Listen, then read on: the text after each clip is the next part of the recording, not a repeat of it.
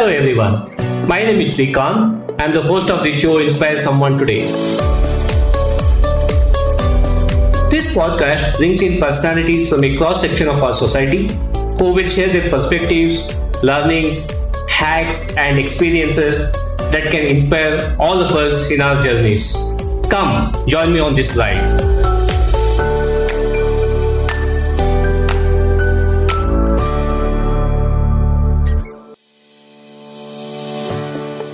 Hello, hello, listeners. New Year wishes for great learnings, wealth of knowledge, and the joy of growth to each one of you, my dear listener. This is Flashback 10, and I am your host Srikanth, bringing to you a quick summary from the last 10 episodes. The last 10 episodes is a tribute to all our guests who have taken the untrodden path, made paradigm shifts, and have shared eloquently their journeys, lessons, and wisdom. So let's jump right in. Give it a listen. Here is the list of the last 10 episodes. Siddharth Rajshekhar, a college dropout to India's leading digital marketer. Pooja Rai, architect to a deep desire of making a social impact by creating playgrounds for the underprivileged kids. We had Anton Musgrave, who spoke about future is about flourishing, a lawyer by profession who went on to become a futurist. Sushant Kalra, who gave a pass to the corporate role and turned out to be a parenting coach. Ravi Shankar, pursuing the passion of becoming a filmmaker. Nazir Hussain, ex-captain of the Indian rugby team, went against the Holy Grail and pursued a career in sports management and excelled in rugby. Paul Dupuis, from a newspaper boy to the CEO of Randstad, currently being coached by the world's number one management guru, Marshall Goldsmith. Deepa Natarajan, executive coach, helping people find harmony and congruence in achieving their goals. Mayur Chennagire, pursuing his passion in photography, etching a name in the field through clarity of thought, risk taking, and putting people at the center of everything. And finally, we had Krishnan Raman, who focuses on a principle centric coaching practice and a proponent of Seven Habits framework. Isn't it a galaxy of stars who challenged the paradigms, who treaded the untrodden path? So let's get started. Our first pitch stop. Follow your passion. Defy the odds.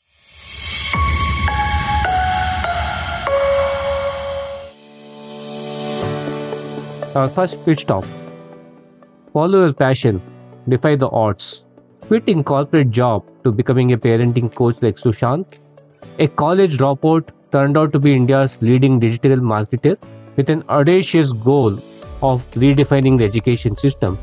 And the corporate professional who nurtured his passion of being a filmmaker that has fetched him numerous international awards in the very first go in Ravi Venkateshwaran. Listen in. The trigger point was uh, my own backstory like when i was 8 year old kid. You know i came back home from school. My grandfather used to work for the britishers uh, back in the day. And uh, he did, not complete schooling. He finished his fifth fifth standard. And he was a the eldest son out of a big family of seven brothers and five sisters. Like a literally like a cricket team with substitutes you know big big family joint family and uh, for him the pressure was on because he had to make it happen for the family. And his father my great grandfather was uh, he was a typist or something for the britishers. And so he was also very good in english and the english came down from there. But they were typical employees. They they were not able to sustain uh, such a large family financially. So my granddad got into this uh, mode of reading. He used to be he used to be a voracious reader. He used to read like pg wodehouse and uh, if my english is good today is because of grandpa. He used to speak to me in like proper british english when i was young with good accent and all that. And that's what i kept hearing when i was a child. So when i came back home from school and i asked my grandpa the question i asked him you know tata why should i go to school? I asked him this question. He came back to me with a mark twain quote. He said never let schooling interfere with your education. As an eight year old kid, it was a bouncer. I don't understand what he was saying. But he, he reiterated saying that whether you're inside school or outside school, keep learning. It's a very strange story. and I think I've told this so many times to people. Uh, so me and my wife, Monica, we got married in 1995. And as the story starts, we didn't want to be parents. We were clear that we will not have children ever in our life. And that's how it started. Uh, and, and the reason behind that was that when I used to see parents, all my cousins, even younger cousins, and my friends were married before us. So I used to observe this uh, that all the children are saying that parents are always on our case. So when we are sleeping, they're saying, get up. If you're not sleeping, they say, sleep. If you're studying, then it's bahut ho gaya, you should go out and play. If you're playing outside, they'll say, do this. If you're eating something, don't eat this, eat this. So it's like they feel that all the time parents are instructing, telling them what not to do, what to do, and saying it's, it's painful. And when we spoke to parents, it was the same story. So they used to say, pata nahi hai, sota nahi hai, pita nahi hai, sunta nahi hai, and, and I think he's now gone into a bad company and he's not started responding. He's become this uh, adamant and stubborn and all that. I said, what's the point in bringing a life into this world when you will have trouble and they will have trouble? What's the point? Let's not have it. It's perfectly fine. We'll go this way. But then I say in India, getting married and not having children is almost impossible. Specifically for a huge Punjabi family, I have approximately 100 people staying within a kilometer's radius of this house. So every time it used to be, what's wrong with you? What's wrong with you? Why aren't you? Why aren't you? And even the dog on the road was saying, any problem? so finally we gave in after about six years for marriage. Aman happened in the seventh year. And then when Monica was pregnant, that's where it all started. I said, this is not what I want to go through. This is not what I want my child to go through. There has to be some method, some system, some process to this. It can't be bad for everybody. It's like we all have great stuff when we leave our children are better than us. But the journey was very exasperating for people when I saw. So I said, Let, let's research. So that's where it started. Aman is right now 21 years plus. So in short, based on a lot of extensive research uh, on this topic, observing children, observing parents, writing a lot of stuff, reading a lot of stuff. And I took that plunge in 2008. I had to convince my wife and my parents first that from a career being a vice president with a multinational company, dropping everything and saying, I want to do something like that. And everybody in the family, everybody, it could be my uh, from my relatives who won't have even met me for years came back and said, You're mad. How can you train parents? Parents will never come to you. If you want to do something, talk to children. Go train children. Go coach children. Parents will never come to you. Thanks to my parents, thanks to my wife, thanks to my children, they said, okay, fine. If you want to really ready for the plunge, go right ahead and, and jump. Even as a child, I was fascinated with uh, comic books and animation. I used to watch uh, Disney and Tom and Jerry and used to wonder how uh, these uh, pictures move about. It was uh, fascinating for me to find out how these images are brought to life. In college, I was uh, part of an amateur drama troupe and I started my career as a advertising copywriter and I had the opportunity very early in my career to write an interactive script, multimedia script for an animated uh, CD-ROM for children. Uh, so that was my first exposure to animation. This was uh, way back in 1995. Uh, the trigger was when I was working on the project, we had a delegation from Australia and uh, they said that like that we don't do quality work out of India. So that kind of uh, stuck in my mind, and I said that uh, someday I want to make an animated movie that at least like people will watch and uh, not say it's a bad product that has come out of India. So it was uh, one of those emotional moments, but like it kind of uh, was there in the background of my mind, and it was brewing after 20 years, it has taken the shape of uh, Punyakoti today. Some key nuggets out there, never let schooling interfere with education. Human beings are born with unlimited potential. Let's tap into it. And what looks easy and effortless is a produce of years of compressed experience.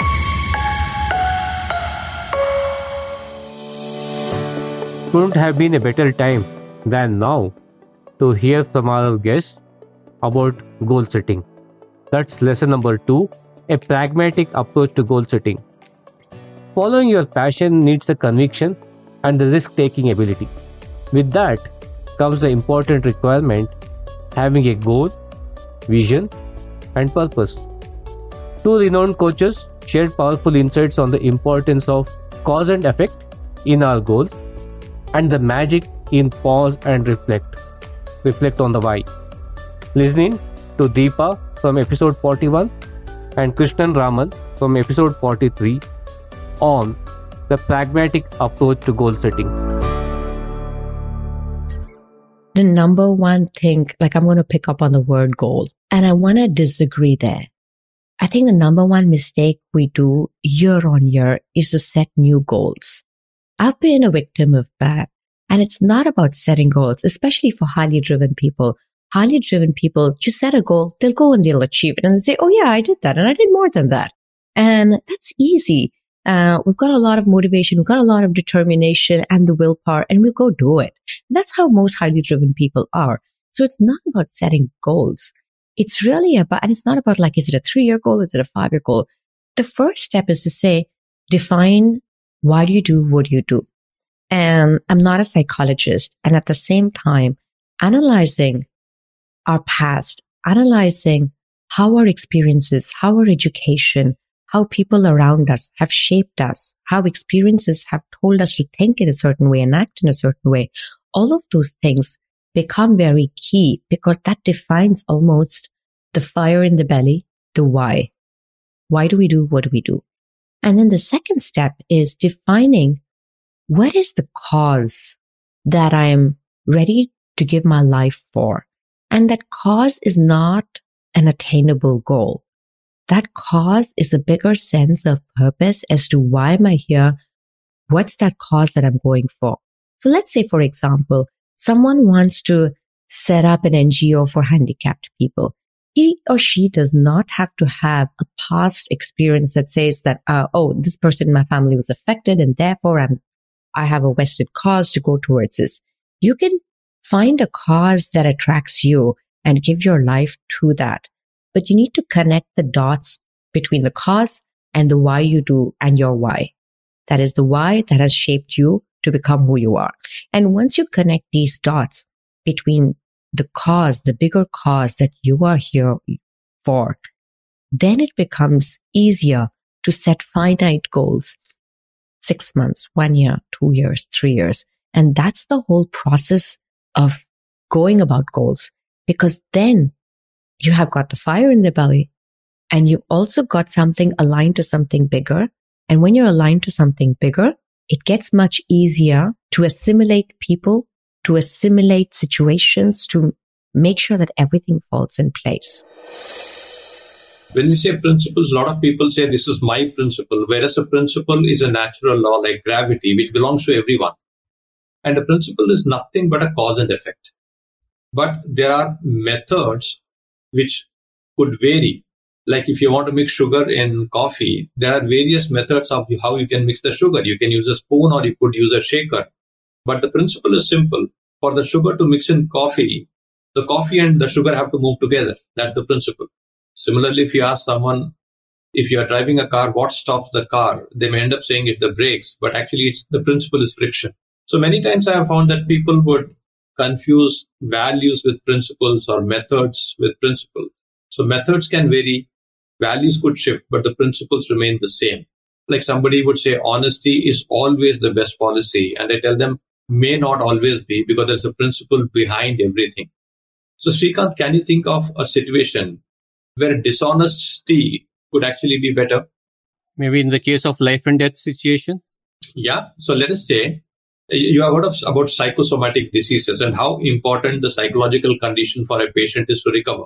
So, imagine somebody has a grave condition and the doctor knows that this person ha- is, is very ne- has a very negative mindset and if they come to know of the condition they'll become more negative which impacts the health the doctor may actually end up saying that i saw your reports and everything is fine so from one perspective the doctor is being dishonest but it actually helps the patient grow you know improve the health or or maybe let's say a leader who's watching one of his team members not functioning well and knows that this person needs some kind of a motivation goes and pats the back and says hey you know what don't worry, you're doing well. Now, it may seem like a dishonest statement, but it actually helps the person move. So when I say principle based approach, what I mean is a principle is a cause and effect. So I'm a diabetic. I ask people often, is sugar good or bad for me? And they will often say it's bad for you. And I tell them it's neither good nor bad. The principle of sugar it is increases sugar. So when my sugar drops, sugar is actually a lifesaver. But if it's normal, then it can be harmful if I eat it. So what I mean by principle is whether it's a business principle, it's a life principle, there are principles all around us. And uh, if we take any decision based on principle, the results are pretty consistent. Wasn't it practical? Set smarter goals, not smart goals. People don't fail in achieving goals, they fail in taking action. And there's no safe way to being great.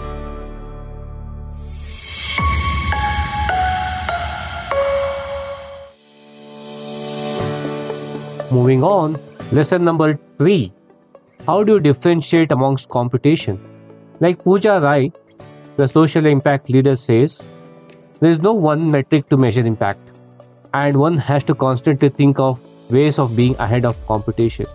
Nazir Hussain, CEO of Rugby India, chimes in with his perspective on being a differentiator and says, We are all in the same boat. Eventually, we'll get there. Practice sharing and collaboration. So, that's lesson number three on differentiating amongst competition. I think uh, you can uh, draw a lot of parallels between growing a sport and in business, like trying to promote a product.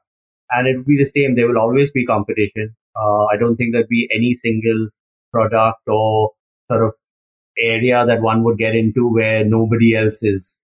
So there's always going to be competition. There's always going to be people who want to establish in that space.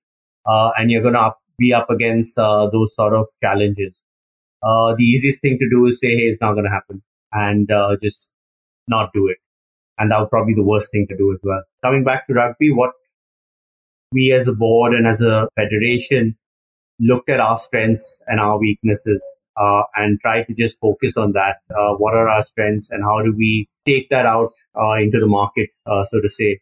And in terms of the strengths, what are the things that we can do to mitigate it uh, in terms of making it less a weakness uh, for us? I think in a for-profit world, it's very simple to, you know, define success. Uh, when you're trying to create an impact, there is no one metric. You know, there is impact, then there is uh, environmental impact. So the triple bottom line that we hear often about. So I feel that from a social enterprise context, I would say funding increases your reach and your impact. And it is definitely important. And we cannot see funding and impact in silos. Like they're not opposite, right? Uh, so we do need funding to maximize the impact that we are trying to create. Within our organization, uh, we do follow the concept of impact first. So whenever we have to make a decision where maybe with one choice we can make more profits and money versus where we can make impact, we will always choose on how we can create more impact. So yeah, I think that's one of the differences that I see. And in terms of success also, we do have impact metrics and they are not purely number based, right? It's not purely mm-hmm. just how many children we are impacting or how many playgrounds we have built. But we also look at, you know, what are the changes that are happening through these playgrounds. So sometimes, you know, we do take a pause to understand, go back to our playgrounds and, you know, rework keep the feedback loop active. But to answer your question, yes, we do optimize on our costs as well. And I feel, of course, our focus is around impact, but funding is an important aspect of, I feel, any enterprise, whether it's a non-profit, impact focus or otherwise. Yeah, that's wonderful. Impact first, you lead from making an impact and then everything else follows suit. Exactly, right. And when Pooja is not making playgrounds, you're delivering play in a box how did that innovation happen and how critical is innovation in this particular space? You know one of the questions that uh, most uh, early stage startups right not necessarily non-profits ask me is like are you not scared of your competitors? You know anyone can start building tire playgrounds and so i feel that the only thing you can do to beat your competitors is to be ahead of them. And that is why innovation is very very important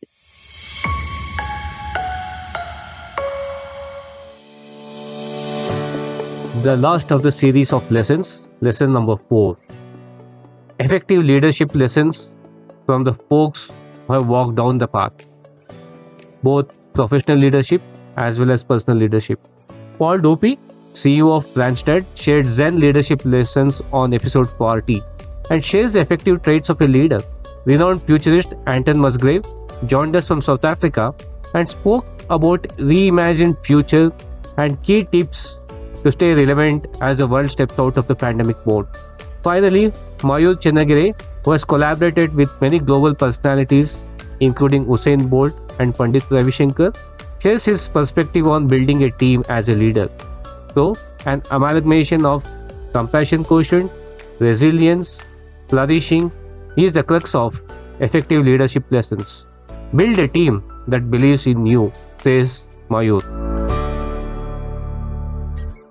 So, first of all, we know that there are critical characteristics. To be an effective leader, there are some critical characteristics. We talk about things, and this goes back to the beginning of time when we were doing assessments and appraisals of leaders. We talk about leadership competencies. Uh, certainly, the original companies were based on strategic thinking, uh, the ability to build followership, the ability to uh, create a vision and express it to the team, the ability to execute for results, Succession planning came into the picture. And then we started to hear about things, of course, in the early days about IQ, intelligence quotient was actually a leadership competency. Wasn't that interesting? You had to be smart to be a leader, which we've since discovered smartest people don't necessarily make the best leaders. That's been flipped upside down. Then after that, all of those, let's say traditional leadership competencies came the EQ, emotional quotient. We started to talk about how the leader needed to be in touch with people and understand people. Ah, so we saw the, the meter start to swing a bit, right? And I believe this is still true along with those other competencies. We heard a lot more about values of the leader. And then this phrase, walk the talk came into the picture. More recently, and I think especially with COVID, if we talk about really the true critical characteristics of the effective leader is the next Q. It's the CQ, compassion quotient. Because engagement and empathy is one thing, but that doesn't necessarily mean action. Compassion is empathy converted to action. And we've all kind of faced that, I think, in the past year and a half with COVID, where it's one thing to feel how the other person's feeling. It's another thing to get up and do something about it, especially when someone's struggling and suffering. Then we add in things like resilience. I absolutely b- believe that resilience is a, an imperative for every leader to possess if you think about the, my definition of resilience, my definition of resilience is one that I learned as an ice hockey player growing up in Canada. It's about bouncing back when things don't go well. In the sports world, that means when you lose a game, coming back even stronger the next time. You know, and, and resilience is only built from having that taste of the loss, of losing the game or of um, maybe not performing or of having something happen that you couldn't predict. Resilience is built and there's, and there's a great phrase in Japanese. It's, it's actually a proverb directly translated. goes like this. As the rain falls, the roots grow stronger. So the more you've been stuck in the rain, the stronger you get. That's absolutely true for leaders.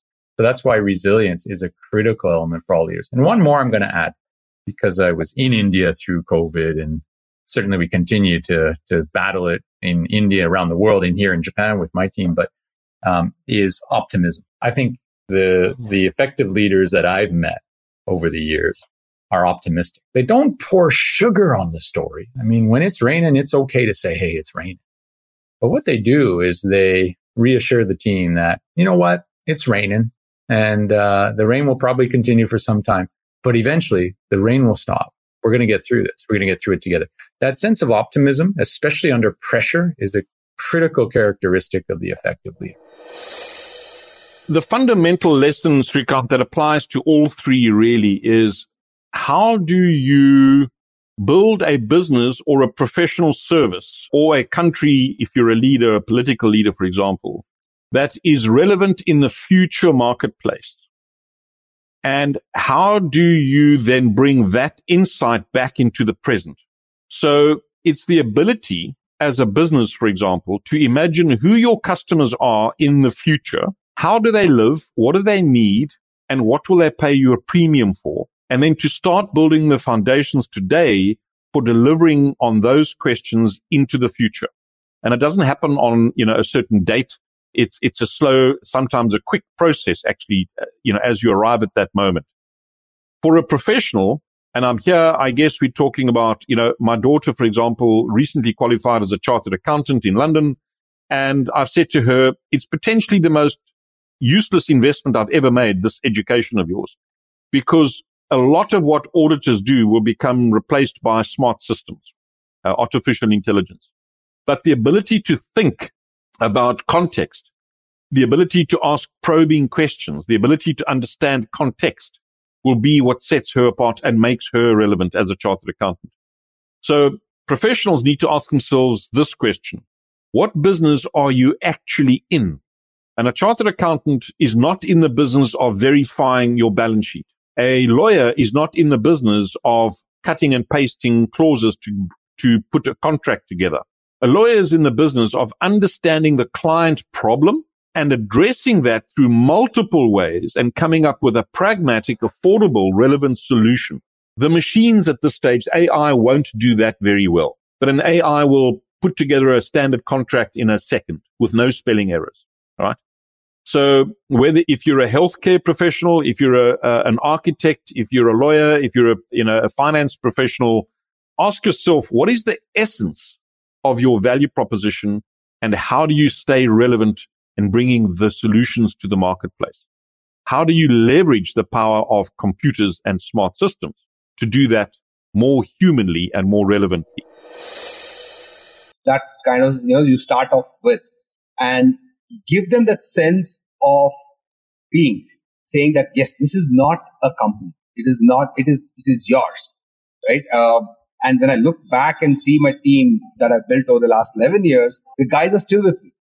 Even, I mean, the oldest and most probably the first and the second employee, I would say, has been with me for eight years. So building that team is very important and having that sense of ownership. And we kind of have a hundred percent transparency. The entire team, we are a small team. I mean, we are not like one, 10, 20.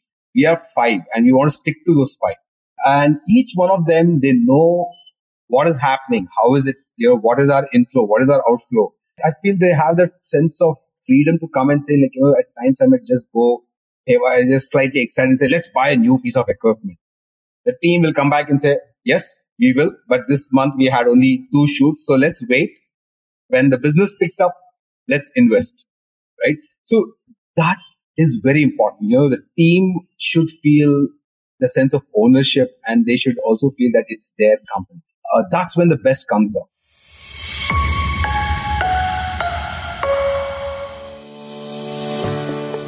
Well, that's a wrap.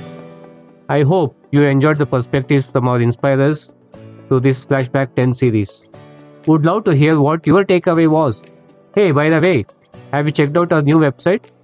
If not, do stop by at www.inspiresomeonetoday.in. That's www.inspiresomeonetoday.in. There are some cool IST merchandises to win if you can tag IST amongst your network or leave us a review. Thanks for listening. This is your channel on amplifying inspiration. Until next time, stay safe and keep inspiring.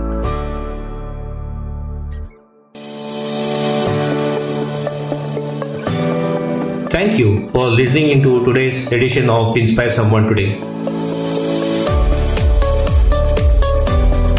It's been a privilege to bring in these conversations. If you like this episode and have any feedback or comments, do mail me at inspire someone today podcast at the rate gmail.com. Inspiring someone is like creating ripples around us.